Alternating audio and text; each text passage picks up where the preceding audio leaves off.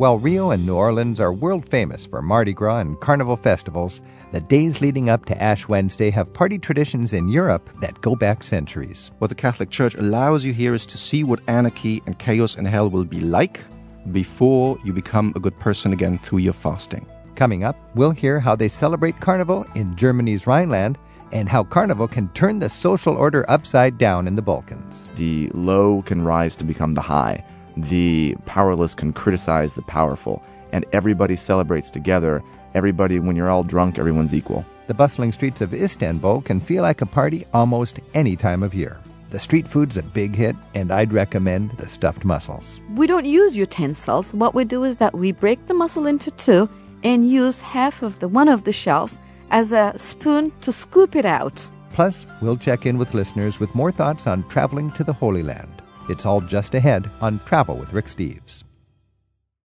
Hi, I'm Rick Steves. Are you ready to do some traveling? Coming up in a moment, we'll get you ready to explore the lively streets of Istanbul, where I can vouch for the quality of the city's street food scene. We'll also get a taste of carnival celebrations in Germany and the Balkans and explore the scene in the Holy Land with fellow travelers at 877 333 7425. Of all the great cities in Europe, Istanbul ranks right up there with London, Paris, and Rome as a city well worth spending an entire week of your vacation. And Istanbul is by far the cheapest of these great cities and with the most entertaining cuisine for those who are on a tight budget or those with an adventurous palate. But for tourists, it can actually be expensive if you just go to the tourist traps. For some tips today on eating our way cheaply and memorably through Istanbul, we're joined by a friend and fellow tour guide, Lali Surmen Aran, who comes to us from Istanbul and joins us in our studio today. Lali, thanks for joining us. You're welcome. Merhaba. Merhaba. As a traveler in Turkey for their first time, what should we be sure to sample? There are many things. First of all, the most common street food is called simit. It's a sesame bagel uh-huh. cooked in an oven. It's plain bread dipped in grape molasses and dipped in sesames. You will see it sold everywhere. In like wheelbarrow carts going yes. down the streets. Yes. It just cost a few pennies and you, yes. it's fresh. And sometimes in the carts, they may also sell cheese and olive paste along with it because those are the things we like to eat with the simit. Oh, so like we could put cream cheese on a bagel, and in Turkey you'd put olive paste on a simit. Uh huh, and cream cheese as well. Okay. And of course, a cup of tea with it, served in a tulip glass. Okay, this is the classic way to eat your tea. What is the Turkish word for tea? Chai. Chai. So you sit down in a tea house, have a glass of chai, and you've got your simit. That's a beautiful little snack. One of my favorite days in Istanbul, when I'm with you, as a matter of fact, is walking down Isk. How do you Istiklal. Yes, Istiklal Caddesi. That's the main sort of uh, commercial boulevard through the center of Istanbul. And this street is thriving from midday all the way until the wee hours of the night. There's tram tracks, and sometimes it's so crowded the tram can't even go down the street. That's true. Now, the fun thing when you go down the street is to eat your way. What are some of the things we can eat as we walk down this street? If I'm on a regular day walking Istiklal Street, maybe for some shopping, I would usually prefer a cafeteria style restaurant. Mm-hmm. There are many of them lined through the street. They usually cook fresh food daily around 10 and 11 a.m so it's a guarantee that the food is fresh. They usually don't have a printed menu because they buy whatever is freshly available in the market and cook it. And for the tourist who speaks as much Turkish as I do, there's no problem because you look at what's cooking. It's right there in, exactly. in the big in the big pots. And you just point what you want and you pay at the register. That's how it goes. And find yourself a table and enjoy it. And it's fast. It's filled with locals. It's always fresh because it's cooked right and there. And it's inexpensive. And it's very inexpensive. This is Travel with Rick Steves. We're spicing up our world today with a tasty trip through Istanbul. Our phone number is 877 333 7425. And Don is on the line from Spring in Texas. Don, thanks for your call. Thank you. We're going to be taking a cruise, and unfortunately, I feel like that I probably won't have a lot of time to eat. If I wanted to eat from a food cart off the uh, corner of a street, is that fairly uh, uh, good food, and what would be a uh, recommendation for that type of uh, meal? Well, first of all, Don, before we get into the food, I was just in Istanbul with a cruise ship, and most cruise itineraries give you two days and one night in Istanbul. That's double the time of most of the stops on your itinerary. And thankfully, the cruise ships dock right at the base of the, the center of the town, and you can hop in a taxi or just hike up to the top of the hill that we were just talking about for Istiklal Street, and you'll be in this teeming world of Turkish culture. And the exciting thing for me was half an hour after I was on the cruise ship having breakfast on the top deck, I was immersed in all of this fun in Istanbul without a single hint of the cruise culture. And if you are your first time in Turkey and you want the maximum experience, you might even skip your breakfast on the cruise ship and jump off first thing and dive into the city and enjoy all these taste treats. So, uh, Lolly, for Don, what would be some good advice for more street food off of the cruise ship? Well, obviously, Don would want to see the major highlights of the city. So, as you suggest, he can start the day with a breakfast on Istiklal Street, and that would be a very nice start to the day because it will reveal the modern part of Istanbul. Then, once you're done with what might the breakfast be, by the way? Our typical breakfast includes cheese, one or two types of cheese or more, olives, cured black olives or green olives, uh, varieties of jam, honey, butter, egg, and bread, which would be like the French bread, that are all served with tea, but not coffee. Not coffee, tea. Not and, coffee. and Don's going to go to the sites. Where might he enjoy eating with speed because he has a lot to see, but he wants to have a nice uh, sampling of street food? Don, through the center of the old town, runs a tram track. And this street with the tram track is called Divan Yolu, and it's dotted with restaurants, cafeteria style restaurants, such as they are on the Istiklal Street.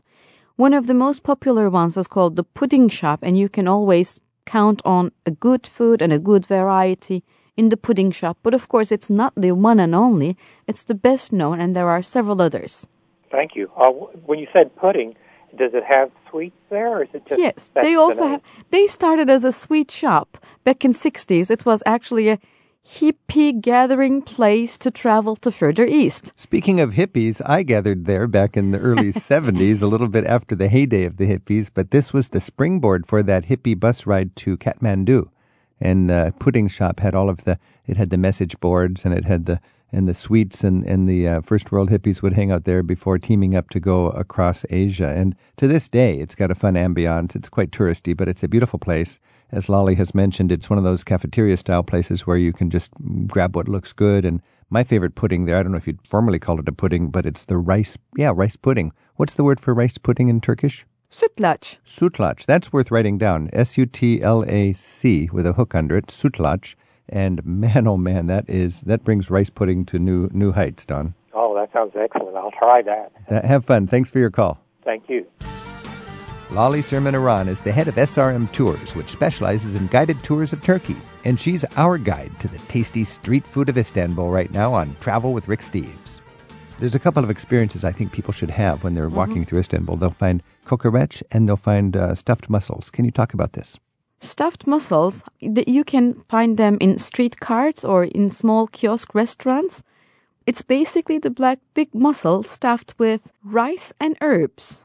And we eat it by dropping few drops of lemon on it. We don't use utensils. What we do is that we break the mussel into two and use half of the one of the shells as a spoon to scoop it out and eat the mussel. And that's quite a popular taste treat. Very popular. I think your husband is crazy about these fried well, mussels. Well, we most of all, we, most of us are crazy about the stuffed mussels. And we also uh, have fried mussels, as you said, Yeah. which we like, and we eat with a tartar sauce in a bread. okay, and the kokoreç. Kokoreç, you are familiar to it, but you you're not aware you're familiar to it. It's the sheep intestines that are grilled, barbecued, which are chopped into tiny pieces with vegetables and herbs, and put in a bread sandwich. It's a sausage, but sausage of our style, I would say. Kokoreç. One of my favorite memories is getting a fresh fish sandwich, r- literally right off the boat from the fisherman. On the Golden Horn. That's right. that we call the fishwich sandwiches. Along the Golden Horn, around the Galata Bridge, there are a number of both seafood restaurants, simple, down to earth, or boats bouncing in the water. They grill the fish right away. It's very basic. They grill the fish, they cut a bread into half, put the fish in the bread, and hand to you. And there will be small stools and tables to sit around and eat your fresh fish sandwich. It's fast food, Istanbul style, surrounded by a lot of young families having just a nice day Yes. out. The beverage with the fish which is the beet juice. Beet juice. Yes. All right. Pickled beet juice.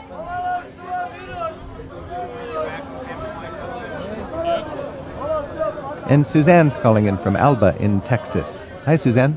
Hi, how are you, Rick? Doing great. Do you have a comment for Lolly about eating in Istanbul? I do. We had such a fabulous time in your country, Lolly. Um, Thank you. We spent 10 days, and every day that we were there, we ate baklava for dessert. We found ourselves fascinated with the baklava shops in Istanbul.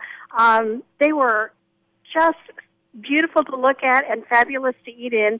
Could you talk to us a little bit about where you find the best baklava and what your favorite flavor is? First of all, Suzanne, you said you were fascinated by the baklava shops. What was fascinating about I, them? they displayed their wares in trays in the window. So first of all, it was almost as beautiful as the spice market because each kind of baklava, whether it was chocolate or pistachio or almond or just plain honey, was cut in a different pattern and was displayed in the window, sort of like tiers of pastries would be in France or wedding cakes here in the United States. So it was beautifully displayed. And I was fascinated that there were so many different kinds of baklava. Typically, in an American restaurant, you have a choice of baklava and they serve it in its one flavor. But in Istanbul, I discovered that there were tons of different kinds, and everybody felt they had a kind of a specialty baklava that had been in their family's recipe repertoire for years and years. Oh, I've so got it a, was fun to go and sample. I've got a big baklava smile on my face right now because I, I responded the same way. So many varieties, so beautifully displayed and beautifully lit also. Lolly, talk about uh, how we can enjoy the best baklava. Of course, it's a matter of personal choice because, as she says, we have a great variety of baklava kinds which come with different kinds of nuts and cream and butter. The amount they are cooked and the amount of syrup they are immersed into make the taste different. But personally, what I like is pistachio baklava, which is served with a scoop of goat milk ice cream on top. Mm, and you can find that at wow. oh, I, no calories, right? Right, no calories. You actually you got to walk so much in Istanbul that I think it's a, it's a beautiful wash. Suzanne, I love your idea of capping every day with uh, baklava, not necessarily from your restaurant, but going down the street to a baklava shop and having all that variety and having fun with the locals, celebrating my favorite Turkish dessert. Suzanne, thanks for your call. You're welcome. Bye bye. Thank you. Bye bye. Lolly Surmen Aran, thanks so much for giving us a tasty treat You're welcome. in your beautiful city, Istanbul. Teşekkür ederim. Rica ederim. We'll check in with listeners who have travel impressions from the Holy Land in just a bit at 877 333 7425. Carnival celebrations come with centuries of tradition behind them in Central Europe. It's where Christian imagery often mixes with symbols from older pagan festivals that mark the end of winter. We'll find out how revelers celebrate the days before Lent in the Rhineland and in the Balkans. That's next on Travel with Rick Steves. Support for Travel with Rick Steves comes from Rosetta Stone. Rosetta Stone believes that knowing even just a little bit of a new language can help take down barriers so your trip can be truly memorable. Helping people learn language for more than 20 years, it's now available on smartphones and tablets. Learn more at rosettastone.com slash Rick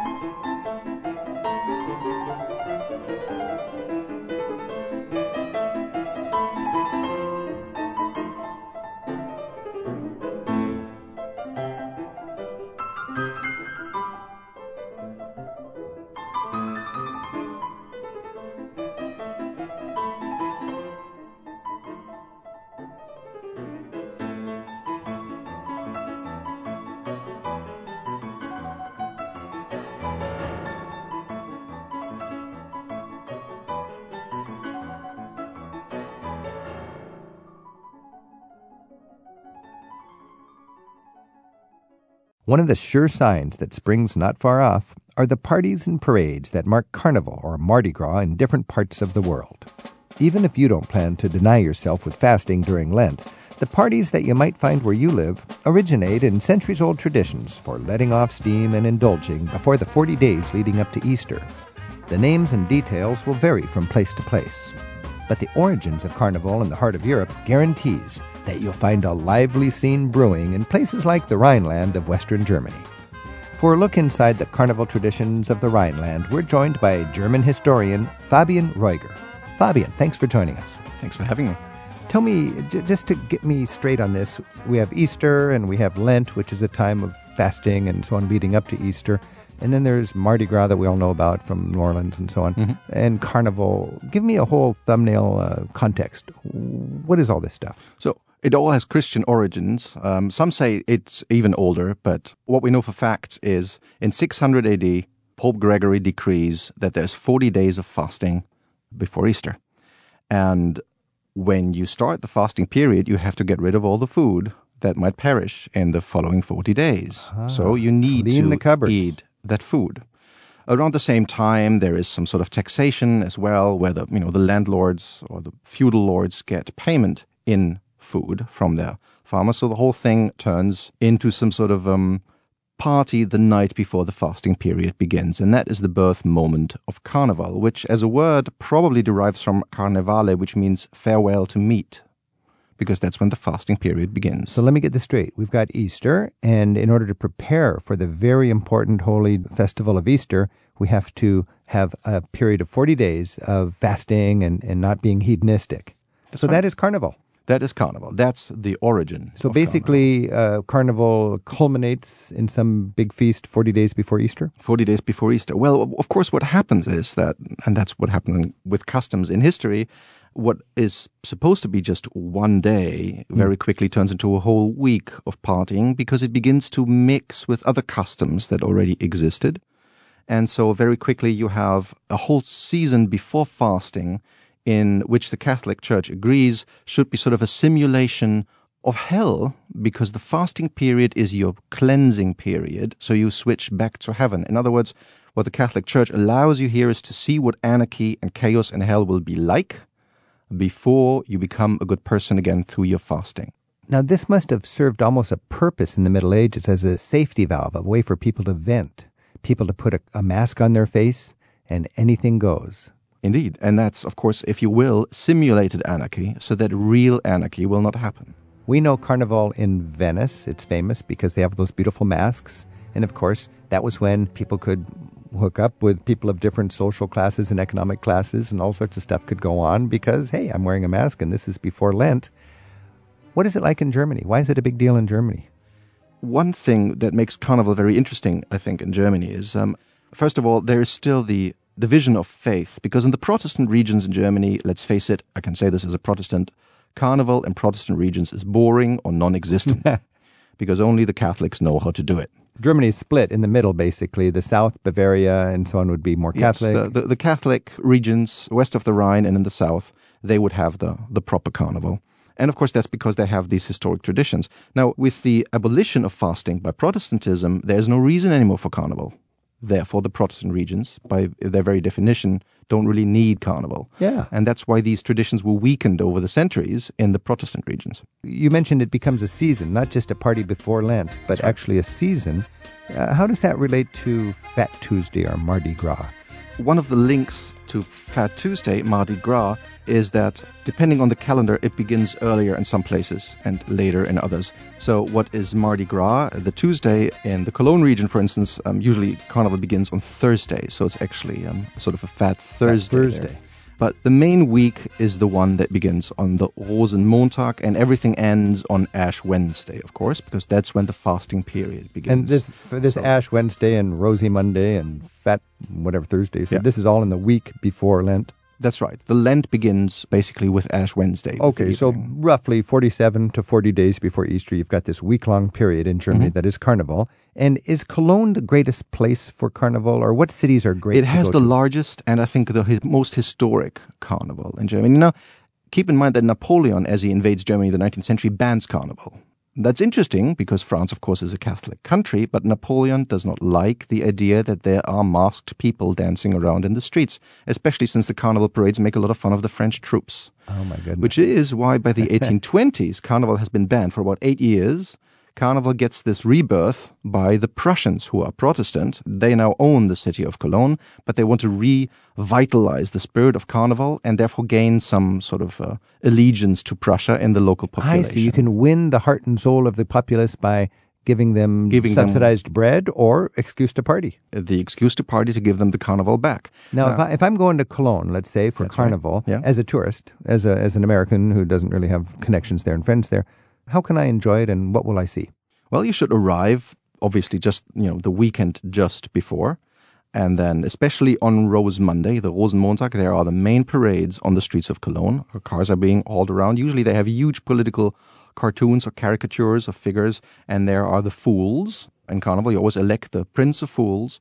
And the parades, they'll throw sweets to the children in the streets. And so I grew up as a child always going to these Rose Monday parades. Every Rose little Monday village. is the parade, and, Rose, and Mon- Rose Monday is the main And main then- parade day. and what else will happen later on in Um, the week? Of course, there's lots of partying going on. As a child, of course, you're not allowed to go to parties that go into the after hours. But you know, as soon as you can, you will. Okay, it's a good. and you're a full-grown tradition. adult, and you can party hardy. What are you going to wear? What would you do if you were going to Carnival this year to have a time that you'll never forget? Rule number one is you cannot go without a costume of sorts. You have to dress up. It doesn't matter as what, almost, but you have to somehow be dressed up and be visibly a fool of sorts. Now, of course, you can dress up as Batman. That's foolish enough, you know, or as Superman. Um, I remember a couple of friends of mine went as the uh, the American band Kiss, all in makeup and everything, and they were one of the most admired costumed guys in the streets, and everybody loved it. Carnival is it's fairly crazy because if you get into the city of Cologne, if you can get in on that day, uh, it will be absolutely packed. Everybody will be in costume. Even the odd policeman patrolling Hmm. the streets will have something something on that basically tries to make it look like a costume, even though he's still wearing a uniform. And So is- even is when on- he's on service, service. on duty, they will the try to do dressed up. something to show they're also Oh, part of Carnival. great. Uh, and uh, of course, legally speaking, even formally, the Prince of Fools is the mayor of Cologne in this Carnival period. And of course, it all ends on Ash Wednesday when the Prince of Fools has to hand the reins back to the ruling authorities. Oh my goodness! And then people have had their fun. It's People forty days of fasting, Yeah. and then we celebrate Easter. There's a part of Carnival called Women's Day. Is that right? That's right, Weiberfastnacht. Basically, that means women's Mardi Gras, literally. It's the feast night of women. And it is tradition on Weiberfastnacht that a woman will take a scissor, walk around on the streets, and any man who walks by who wears a tie can get his tie cut. And in return, you have to give him a kiss on the cheek. Men are prepared for that. They take out the worst ties on Weiberfastnacht onto the streets, and then some bring several if they want to, you know, get several kisses, of course. Uh, Bring your and, ties. You know, that's uh, that's all part of the fun of Carnival. And if you're not going to deal with the crowds in Cologne, but you want to celebrate Carnival, will you find this in many places in Germany? all along the Rhine River, pretty much, you will find Carnival, all the way even down to Basel, which uh, in Ah. Switzerland, which is of course interesting because it's a Protestant city and it's one of the few big Protestant cities in Europe that has maintained the Carnival tradition. Hmm. Frankfurt would have Carnival. Uh, Frankfurt would have Carnival, uh, Koblenz, Mainz, Mainz. Koblenz, they all would have Carnival, but Cologne is definitely the one where I think. But of course, I'm a local patriot there. what was so- what was your uh, favorite costume that you wore in a carnival in the past? Oh, I was pretty much everything in Carnival in the past. I was a vampire. I was a cowboy. I was an Indian. You know, cowboys and Indians you play as a kid in Germans are Germany really into well. cowboys and Yes. Indians at Carnival. All right. Absolutely.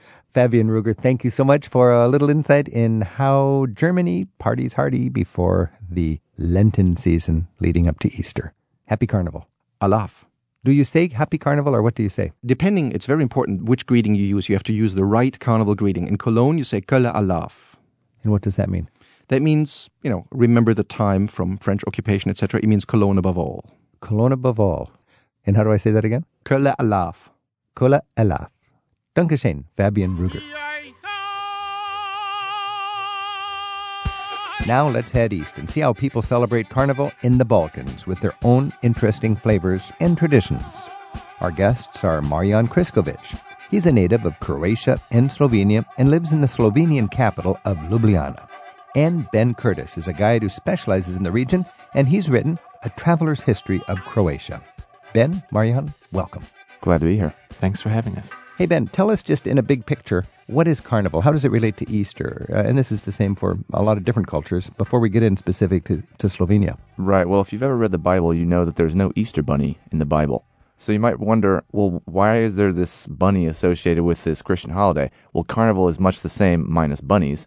Carnival, in fact, starts as pagan traditions. Literally, Carnival is a bacchanalia, so it goes back to Roman traditions. Bacchus, the god of wine and jollity, he was a party animal. And so the idea is like one last huge party before Lent, before you kind of give up some of your indulgences. And it starts even pre Christian times as a huge party, which is also sometimes about saying goodbye to winter. Like it's the mm-hmm. return of spring and the celebrations of the return of the sun.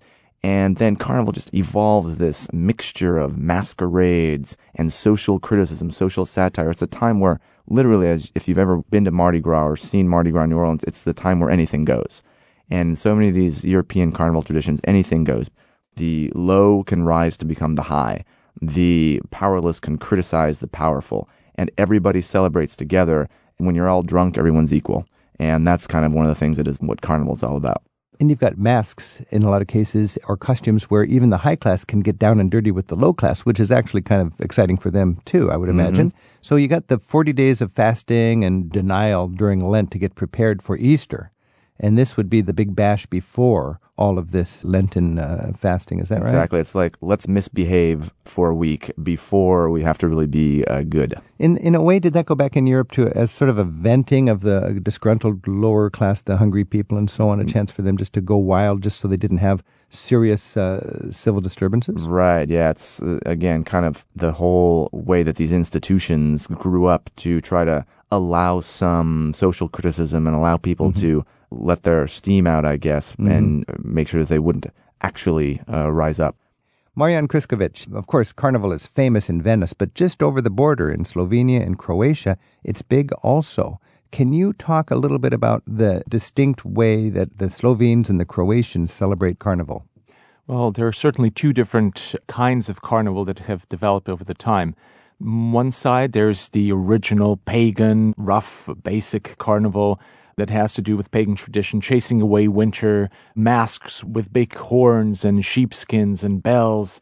And it's uh, almost kind of scary and a lot of um, traditions and rituals that have to some point even lost their meaning in time. And on the other hand, through time, especially the nearby big cultural center of Venice, the centuries developed a more genteel, upscale version of it. And uh, you will find both of these models still today represented throughout Slovenia and Croatia. So, generally, the bigger cities will have carnival processions, which are much more in line with what you'll find in Venice. And smaller towns, especially remote areas and hills and in valleys, will have all that rough old uh, pagan old pagan stuff. Yes. Now, now, what is the Carnival Prince? The Carnival Prince, in many places in Europe, just like in Slovenia and Croatia, you will make an effigy of the Carnival Prince. He's called uh, Pust, Mesopust, uh, in my town of Rab. And uh, it's usually a figure that uh, represents this whole period. And of course, at the end of this wild and crazy party, as uh, something that was sinful, it needs to go. So it needs to be burned. They actually Um, burned the prince. That's right. Uh, Talk about political venting then. Exactly. there are different variations on it, but uh, for instance, in my town, it was staged as a trial where the whole town would uh, show up and there was a prosecution and a defense, and the Carnival Prince gets blamed for all the stuff, bad stuff that happened in the previous years. Burn it away, start again. That's right. And that would be something that a tourist could actually witness and join in the festivities. Oh, I yes. suppose. And it's wonderful because it's outside of the tourist season and you really mix only with the locals. Ah, you truly get a true experience beyond the big tourist. And Marianne, what are the carnival witches? The carnival witches are actually good witches. They a symbol of uh, luck, particularly in Cerknica, and are the um, the representation of the carnival celebrations there. This is Travel with Rick Steves. We're talking about celebrating Carnival in Slovenia and Croatia. We're joined by our tour guide friends Marian Kriskovic from Slovenia and Ben Curtis, who's a professor at the Seattle University, and he's written a book called The Traveler's History of Croatia. Ben, when you were working on your Traveler's History of Croatia book, did you encounter any way where you could teach some, uh, you know, history of Croatia through the politics and the satire that came out in these festivities? Talk a little bit about the political underlining of these carnival celebrations in former Yugoslavia. Right. So one example I might cite is the most famous carnival in Croatia is in Rijeka, which is the city at the very northern part of the Kvarner Gulf on the Adriatic, right on the coast. And Rijeka the biggest, most famous carnival. And you'll see in some of these Croatian islands some traditions which will remind you of the Venetian carnival. And that's how you can, one of the ways that you can know the Venetian influence that was all over the Croatian coast for hundreds and hundreds of years. Ben, just to wrap things up, what is your best tip for a traveler enjoying Carnival in Croatia or Slovenia? Mm-hmm go and just mix right in. You know, jump into it. Uh, Don't wait to be invited. Yeah, um, grab a glass of something. You can drink whatever, and uh, maybe even if you want to, get a mask. And it's you know, it's easier with a mask. It's easier with a mask, and you don't have to spend a lot of money. You just party with everybody. So you know, Venice is quite complicated and and uh, mm-hmm. overwhelmed, but uh, you can go a few miles away and have a whole different carnival ambience and ease. Marian Kriskovic, tell us your favorite carnival memory growing up in former Yugoslavia. Well, that would be, of course, from my hometown uh, in Rab. I was mentioning the burning of the Carnival Prince. Uh, well, the things that he gets blamed for uh, are usually embarrassing things that would have happened in the course of the years. Essentially, it's uh, town's gossip that gets recycled from the entire year, and that's what a little town like that thrives in its off time winter mode. So, just in case if anybody missed something, they turn up for the trial to the Carnival Prince and um, everything gets recycled in the sense of we blame you for this and this embarrassing thing happening to that and that person. And just in case if you miss something, everything gets printed as well. Ultimately, his last will and testimony is read, and so the same um, kind of charade continues with uh, this and this item being uh, bestowed to this and that person, so that embarrassing thing doesn't happen to them again in uh, little communities like that, there's always a pair of eyes um, looking and observing something, even when you think there's nobody there. So it can be pretty fun. So you were personally involved in some of these rituals of forgiveness? Um, of course. But uh, needless to say, leading up to this are on several weekends for uh, several weeks, there are big parties and masked balls throughout town. Sometimes the towns will even finance costumes for the local people, and especially for the children. We don't have trick or treat for Halloween, but this uh, the same kind of ritual happens at carnival time. Okay. And kids will go from door to door and uh, basically ask get candies. Great memories. And then they um, have all these parties with masks and uh, dancing. So it's just a wonderful time for children and a lot of fun memories. I am so thankful that these wonderful medieval festivals, so rooted in all these different cultures around Europe, survive. And as travelers, we can enjoy them today. And they, they survive even in a modern time when the when maybe the the reason that started them in the very beginning is no longer there. They still are embraced, and it's a fun way to celebrate not only who you are, but if you're a traveler, where you're visiting. Ben Curtis and Marian Kriskovic, happy carnival. Happy, happy carnival. carnival. How do you say, Marian, happy carnival in uh, Croatian? Sretan mesopust. Happy carnival. Next, we check in with listeners at 877 333 7425 and by email to radio at ricksteves.com. We'll get travelers' impressions of the Holy Land from their trips to Israel and its neighbors. It's Travel with Rick Steves. One great way to connect with the locals is to speak the language, or at least some of it.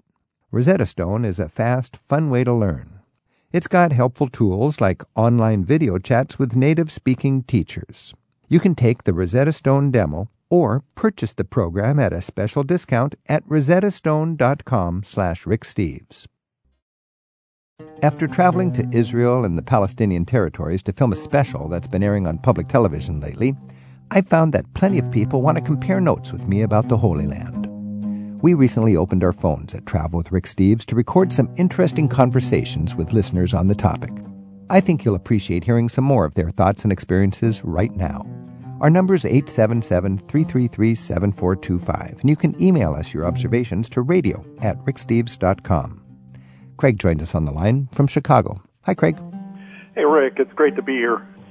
Yeah, I visited the Holy Land two summers ago. I was there for 11 days, and I saw four sites. In Tel Aviv, Ein Gedi, Jerusalem, and I made a side trip to Bethlehem. What really struck me was how you could see the history of the Jewish diaspora and the people. Most American Jews are Ashkenazi. That means they're from Northern or Eastern European descent. I met, you know, Mizrahi Jews, those who family come from the Middle East, Sephardic Jews, those from the Mediterranean area, Ethiopian Jews. It was really interesting to see, you know, literally all the colors of the world walking through the, the streets of Israel. I found that fascinating. I was struck the same way, and I love the way you say that you could see the Jewish diaspora written on the faces of the people that you meet. And I, I never quite wrote it down that way. And now that you say that, it is so true. And uh, I learned that more than half of the people in Israel today are first generation immigrants who are Jews that are coming back uh, from uh, all over the world. And, Yeah. uh, and they need to learn about what it's like to be a good Jewish citizen. So I found that uh, all the teenage boys and girls have to go to the army, and the army serves not only as a defense but and a cheap workforce, but also a kind of a cultural boot camp where these first generation Israelis learn to speak Hebrew, they learn the story of their country, and and they learn to respect the struggles they've had, and they learn uh, all the traditions, and they come out of there ready to contribute to the young modern nation of Israel. And I get a strong sense that people from different racial backgrounds get along better there. For example, I was taking the bus, the Egged bus, from Tel Aviv to Jerusalem one day, and a soldier sat down in the seat in front of me. And then a couple of minutes later, another soldier came on the bus. The first soldier was white; he was very Ashkenazi looking. The second soldier was black.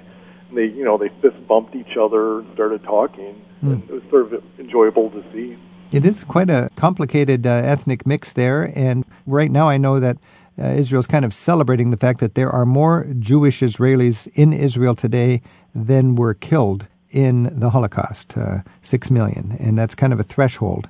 And today they uh, there's this very aggressive welcome home policy where Jewish people from anywhere in the world can get a you know the welcome mat rolled out for them and a lot of help assimilating and getting set up in Israel.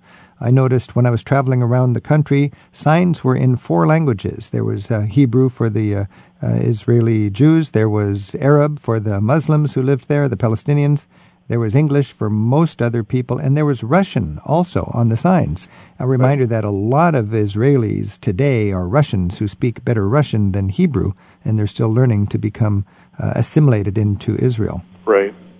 Did you go into the West Bank at all? Yeah, I took the city bus from Jerusalem to Bethlehem.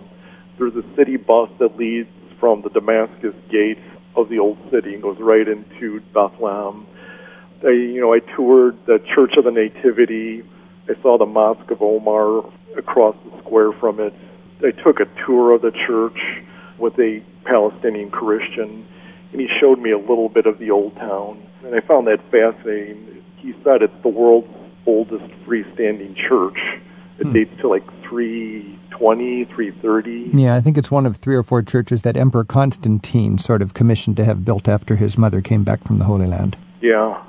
What a fascinating sight. Oh, It yeah. was- And what's interesting also, that Mosque of Omar is standing there on Nativity Square facing the church, which is built upon the place that people believe Jesus was born. And that mosque has been there for more than a thousand years, honoring the place where Jesus was born. And it's a reminder that in Islam, I understand Jesus is the second most important prophet, and Mary is such a big deal that a whole book in the Quran is named after uh, the Virgin Mary. And my guide, the Palestinian Christian, said that Jesus' name is mentioned more in the Quran than uh, Muhammad. Right, right. And No, you're kidding. Ah. yeah, that's true. there's a lot of uh, discoveries you can make when you travel in the Holy Land, and especially when you go across the wall into Bethlehem. I'm impressed that you took the bus from Damascus Gate in Jerusalem right to Bethlehem. Did the bus, was it for tourists, or were there people with special work passes that could go across, or what kind of security was there at the border when the bus went across the wall? no, it was a regular city bus. It went through East Jerusalem.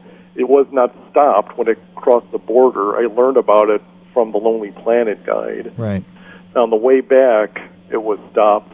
I got out. They checked my passport, then it went on. I guess that would make sense that they would check it when it's entering Israel rather than when it's leaving. Yeah. All right, Craig, thank you so much for your call and your report on the Holy Land. Hey, Rick, it's always a pleasure to talk to you. Take care. Take care. Thanks. Bye. Bye. And Jan is on the phone in Henderson, Nevada. Jan, thanks for your call. Oh, certainly. How are you doing? Doing great, and thank you for uh, joining our discussion about the Holy Land. What's your experience in the Holy Land? Well, we spent about 11 and a half weeks in the Middle East in 2010. You know, I think of the Holy Land as, as just Israel, but frankly, every place we went seemed like it was Holy Land because it had things from the Bible in it. But we had a great experience. We were in Egypt and Jordan, and then we stayed for a few days on the Dead Sea, and then we tried crossing through the Allenby Bridge to get to Jerusalem, which we had read one guidebook that said not to do that because it was too dangerous because you go through the West Bank. Well, we didn't even know when we went through the West Bank. Yeah. You know, because you were on a taxi, Yeah. so we didn't even know anything. But it was a long process because you had to wait in so many different lines. Right. To go Really across had Allenby Bridge, you mean? That's Yes. that's the bridge that crosses the Jordan River separating the West Bank from the country of Jordan. Yes, the Jordan Trickle. The Jordan Trickle, yeah, that's the that, that's the river that flows from the Sea of Galilee, which is the number one source of water in Israel, uh, which is already below sea level, and it flows about 50 miles south, going further below sea level until it reaches the Dead Sea, which I think is 1,400 feet below sea level. And it is just a little trickle, but that sort of uh, irrigates the whole lush uh, Jordan River Valley, which uh, I met uh, Israelis living in settlements in the Jordan River Valley that just thought, oh, this is just the greatest place to be. And you could tell that the fertile land and the history all combined together. It's, it's just quite an exciting little corner of the Holy Land. Yes, yes, it is. It was kind of funny because you know how Americans are with our passports. Yes. you know, you don't want to let go. Americans But, think that if somebody steals your passport, they can go home in your place. Yeah, something like that. Anyway, when um, we'd given up our passport going across there, and oh, you just waited in so many different lines, and then, you know, I was wanting my passport back, so you know, I'm asking this gentleman for passports, and he handed me a whole stack of passports. Yeah. Now ours was in it, And he just said, sort through nice. this and find it. I've had the same thing happen to me in some godforsaken border in the middle of nowhere. and I say, Where's my passport? And the guy gives me a whole bunch of them, and I find it myself. And then I give him back the stack of passports. It doesn't give you a lot of confidence in the system, especially when you're going from Jordan to the West Bank. That's right. Did you actually go to the Dead Sea and check that out? Yes, Did you go swimming? the Dead Sea on the Jordan side. On the Jordan We side? didn't do it on the on the Jordan side. Well, it's just as so salty. We stayed yes, that's right. That's right. Did you bob like a It was cork? wonderful. Yeah, it felt good, but it was kind of slimy. It is slimy. That's what I don't like about the Dead Sea. You get out, and because of the uh, the way it evaporates and all the minerals coming into it and so on, uh, I think like thirty or forty percent minerals. It's just no wonder you're so buoyant in that thing. But that's a must see or a must do thing when you're in uh, the Holy Land is to check out the lowest place on earth, fourteen hundred feet below sea level. And I put the mud on, but I didn't come out beautiful. Oh, come on. The, the mud makes you forever young. You see people caked in this jet black mud. All you see is a big smile on their face. When I went there with my Palestinian guide, we went took a dip in the Dead Sea and then he made a point to fill up a baggie full of the medicinal mud and he took it back to his wife and he said she's going to be very very happy. Uh, the people there really love that mud from the Dead Sea and they can smear it all over their bodies and maybe they'll uh, have younger skin. All right, Jan. Hey, thanks thanks for your call and happy travels in the future. Uh-huh. Okay, bye now. We're checking in with listeners on the topic of travel to the Holy Land. You can hear more callers on this topic that we included in an episode of Travel with Rick Steves a few weeks back. Look for program number 388 in our program archives from December 2014. It's in the radio section at ricksteves.com. Natalie in Winston-Salem, North Carolina, writes in for advice to help her plan an upcoming trip to Israel. Natalie writes, In 2011, my husband and I traveled to Israel with another well traveled couple. I used a tour company in Israel to plan our itinerary daily, but we also built in lots of free days to explore on our own. We're going back in a few weeks. This time, I feel a bit anxious about safety, and I know the media always blows things out of proportion. I'd like to hear about how you found travel in this part of the world on your recent trip. Well, thanks, Natalie. And I understand it is a little bit nerve wracking to be looking at the, the media and then thinking, oh, I'm going to be going there myself shortly.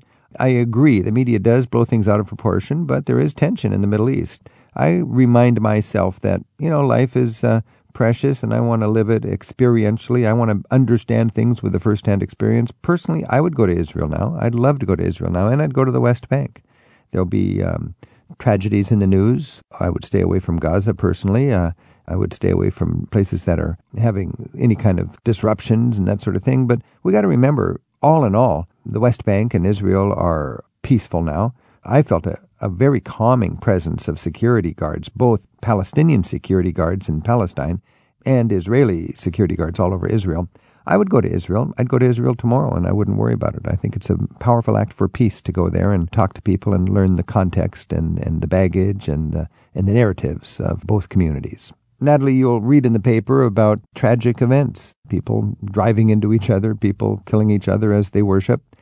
We got to remember these are crimes, and crimes happen all over the world. Statistically, there's no more crimes in Israel than there are in the United States. They just are sectarian crimes and they make a lot of headlines. But statistically, if you're comfortable traveling to Miami or Chicago or New York, I would think it's no more dangerous to go to the great cultural centers of Israel and Palestine.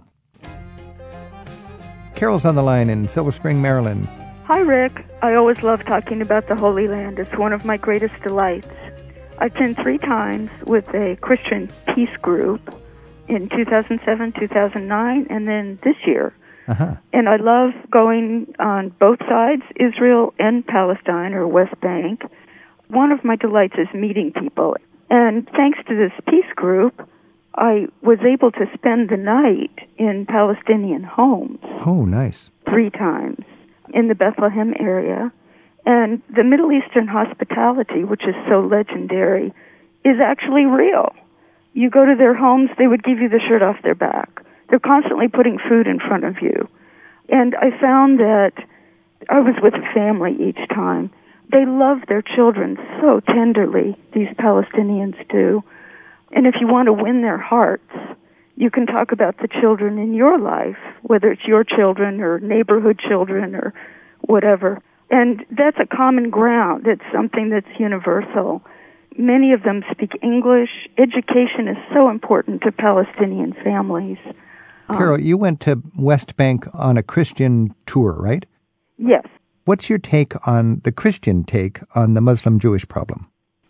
I think that it's a shame that these young people don't see each other. For example, Palestinian children never meet any Israelis except soldiers.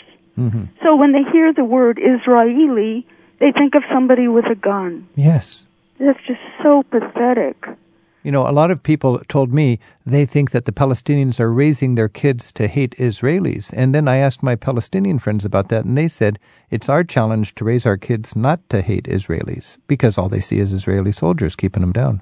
Yeah, it is a challenge. And it's a challenge on the Israeli side. Of course, there's um, been so much suffering on both sides of that wall. And my feeling is when you are not able to talk to the other generation on the other side of the wall, you're saddled with your parents' baggage instead of getting to know the other narrative. I saw little kids with toy guns in the refugee camps in Palestine, you know, shooting imaginary Jews, and I thought that's mm-hmm. terrible. And then I went into the settlements and I saw little kids with toy guns, you know, in their Jewish settlements shooting imaginary Palestinians, and I thought that's terrible. And then I thought, when I was a little kid, I had a toy gun my parents gave me, and I was shooting Indians or, or communists or Germans or Japanese, you know. And it's just we have our parents' baggage. And if we can't talk to each other, we're going to go through life with our parents' baggage. That's absolutely right. I was very pleased to read recently that a committee of Palestinian and Israeli educators have recently worked jointly to produce what they call a dual narratives textbook hmm. that can be used in all the schools that gives the Israeli story of the sufferings of the Jews, how they came to this area of the world after having been there in biblical times, mm-hmm. and then the story of the Palestinians, how they too have been here for thousands of years. And what they have suffered. And they have a history of coexistence more than a history of fighting each other, which is very interesting. Not that there aren't serious challenges and problems, but they've lived together and they could live together in the future. It's so constructive to get that both narratives, to, to understand why the Israelis insist on holding the high ground and uh, yes. try to understand what that wall means to the Palestinians. That's right. My group visited a place called the Tent of Nations, which is southwest of Bethlehem. It's a hundred acre farm that's owned by a Lutheran Palestinian family. They've owned this land since 1916. Hmm. It's a hilltop. Their farm is on a hilltop, and this is the land that is coveted most by settlers. They want hilltops. Mm-hmm. And so they've suffered a bit of harassment, but what they've done is to open up a youth camp where young people can get together and talk about peacemaking and appreciating different cultures. Anybody is welcome to visit. It's tentofnations.org. Mm-hmm. Uh, they have a big stone out by the, the gate to the property that says, We refuse to be enemies, which I thought was so beautiful. That's courageous. That's the key to peace. I think Palestine and Israel can learn from Ireland. I, I think Ireland had a terrible sectarian problem for generations, and it seems to me they decided we're not going to let an isolated crime, a, an atrocity, drive us into our corners again. We're going to stay together. We're going to survive the bumps in the road, but we're going to insist on moving towards peace instead of letting one criminal act uh, rekindle the war. And today, Ireland is living in peace, and, and that would be something that might be able to inspire the Israelis and the Palestinians, I would hope. I would hope so too. You went to Hebron, which is a very important place for both Israelis or for Jews and Muslims because it's the tomb of Abraham, the, the common That's patriarch, right. the, the granddaddy of everybody there. What was your experience like in Hebron? Well, it's interesting because the tomb of Abraham is divided into two sections. The Jews have one door that they go in, and there's a library where they can study, and they can look in on the tomb from one side, and then the Muslims go in from the other side. There's a, a mosque, Mm-hmm. and they they look in, and Abraham, Sarah, Isaac, Rebecca, Jacob, and Leah are all buried there. So there are several tombs you can visit. And these go back to 1900 BC or something like that. I mean, this That's is right. very, That's very right. old, very sacred, and and as you said, it's split. It's got that bulletproof pane of glass that that goes right down the middle of the tomb, so the Jewish people can worship in their synagogue on one half, and the Muslims can worship in their mosque on the other. Yes, yes. Poignant experience, and we travelers can walk right into to both sites. That's right. right. Did you feel like it was easy to get into both uh, the synagogue and the mosque? I did, and I felt welcome in each side. All right, Carol. Thanks so much for your call. Well, thank you. Okay, bye now. Bye. Travel with Rick Steves is produced at Rick Steves Europe Through the Back Door in Edmonds, Washington by Tim Tattan with Sarah McCormick and Isaac Kaplan Woolner. Special thanks this week to Brooke Burdick and Aaron Harding. We can email you when we're recording our next interview so that you can talk with Rick and his guests. Look in the radio section of ricksteves.com where it says sign up for radio news. We'll see you next week with more travel with Rick Steves. Support for Travel with Rick Steves comes from Rosetta Stone. Rosetta Stone believes that an adventurous spirit and some basic language skills make all the difference when connecting with someone from another culture. Now available as a smartphone and tablet app. Learn more at rosettastone.com slash Rick Steves. Rick Steves has spent a third of his adult life in Europe researching and writing guidebooks. His classic, Europe Through the Back Door, teaches the skills of smart travel, and his country, city, and snapshot guides cover what to see, where to eat, and where to sleep for every corner of Europe. To learn more about Rick's books, visit the travel store at ricksteves.com.